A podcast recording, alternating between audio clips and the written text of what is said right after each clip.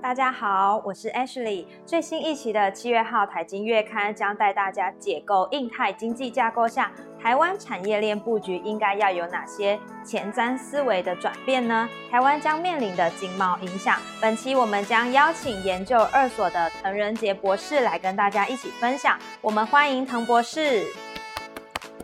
好，博士好。你好，你好，你好，我是研究二所的滕仁杰。那等一下我们就来讨论这个议题。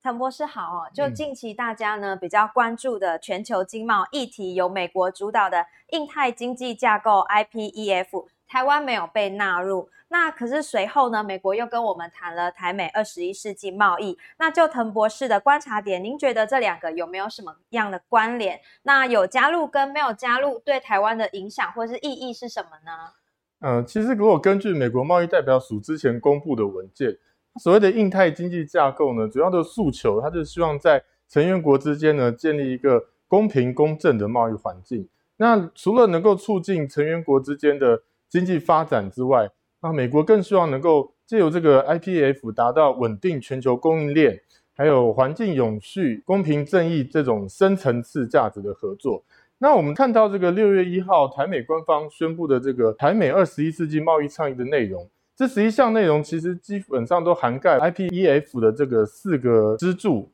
那其实我们就可以知道说，台湾呢在跟美国有这样的一个二十一世纪贸易倡议之后呢，其实已经可以绕过 IPEF，那直接跟美国对接这些深层次的进步价值的合作。所以对台湾来说是一个很大的机会，但是其实也是有很多挑战。哇，那就刚刚滕博士跟我们分享的，那整个贸易未来谈判的方向。对台湾呢会产生什么样的影响，或是说对全球呢又会带来什么样的经贸的一个转折？那其实我们可以回顾哈，在整个全球贸易的发展的历程，这个中国大陆二零零一年加入 WTO 是一个非常重大的转变。加入 WTO 之后呢，到这个二零二零年全球爆发这个 COVID-19 的疫情，其实全球经贸的发展经历一个非常根本性的变化。我们知道中国加入 WTO 之后呢？它固然利用它的这个廉价的劳工，还有它的各种的充沛的生产资源，扮演了世界工厂的角色，让全球消费者在很长一段时间都能够大量的享受这个廉价的消费品。可是这次疫情，我们就可以看到全球供应链过度集中在中国，它已经有产生一些风险存在。第一个风险就是中国的这个防疫清零的政策啊，让中国在境内的它的一些生产活动常常会被干扰。那这样子会导致中国所生产这些消费品没有办法很顺利的供货到全世界各地。那第二个就是说，全球各地此起彼落，这个疫情之下，过去两年都可以看到全球的物流的这个节奏，尤其是海运啊，发生了很大的干扰。那这也是导致中国跨海运送到全世界各地的这些消费品没有办法很顺利。那这些都是我们可以看到的全球供应链过度集中在中国的风险，所以这次美国的这个 ITEF 啊，不再把这个关税减让这些议题纳入这个谈判内容，而是转而追求这个供应链韧性，还有其他的这些进步价值。它主要的原因一部分的就是在这边。是，嗯，那像刚刚滕博士上面提到的啊，因为疫情啊、战争啊带来的这些冲击，那影响全球经贸的供应链。那就产业面来说呢，供应链的角度，就滕博士，您认为台湾的产业会面临什么样的转折，或者是说我们要如何去因应，可以强化哪一些部分？是的，就是接续我们刚才提到这个供应链韧性的这个议题后，其实，在强化供应链韧性这个部分，具体来说，其实有三个主要的点。那第一个就是供应链的短链化。第二个就是供应链的智慧化，是那第三个就是供应链的这个关键材料以及零组件上面的自主化。那供应链短链化的目的其实很简单，就是希望能够尽量减少我们在生产过程当中这些中间投入的材料，还有我们最后生产出来这些消费品，它花在运输上面的时间。那如果这运输上时间越多越长的话，其实它就最容易受到外来干扰，比如说像这次的 COVID-19 的疫情，或是中国它一封城，它有很多的事情又会被 delay，所以这个短链化的目的是在这边。那再来是供应链智慧化这部分，其实它是要用一些科技的手段，就比如说物联网，还有大数据分析的技术，去让这个我们在生产过程当中，除了从这个备料生产的这些过程，一直到运输，它就用这些的科技化，让这个过程更加的顺畅，然后非常的有智慧。能够有弹性，就可以去更好的去应付外在突发状况的冲击。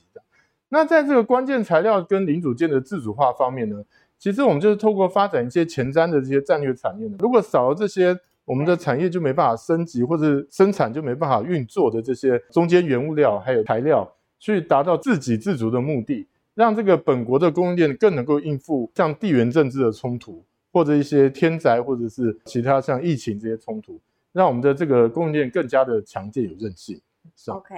那可不可以请滕博士举例一下关于台湾关键的战略产业有哪一些呢？就比如像这些关键的这些战略产业，它可以分成产品或者是产业面来说。那产品上面来说的话，我们都知道我们台湾在 IC 设计啊、IC 制造这些的这个技术是独步全球的。可是我们其实在生产这些高阶晶片的时候，我们有很多的设备是还是必须仰赖进口。比如说像这个光石科的设备，或者一些关键的这些化学的材料，我们都还是必须要从欧洲或者是日本进口。那这些就会进一步的去限制我们半导体产业向上升级的这个可能性。如果从产业面来看的话，其实像产业升级的角度的话，我们就很需要说，在未来世界的这个发展趋势下面，不管是资讯以及数位产业，还有治安、国防、绿能以及再生能源这些产业，我们都必须要有自主的这个技术跟能力。这样我们才有办法让我们的产业不断的持续的往上升级。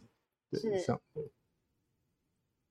那如同刚滕博士提到的啊，全球经贸正在面临转型，我们将要面对的是下一个世代的整合。那在这样的转折大环境之下呢，就滕博士的观察点。对于台湾整个未来的经贸方向，有没有什么样的建言？我们可以朝哪些方向去努力？嗯，是的。所以目前台湾在这个产业供应链韧性的强化上，其实已经有很显著的成效。刚刚讲的供应链短链化这块的话，其实台湾在这个推动台商回流的措施啊，它已经很明显让台湾制造业的群聚效应更加的强化。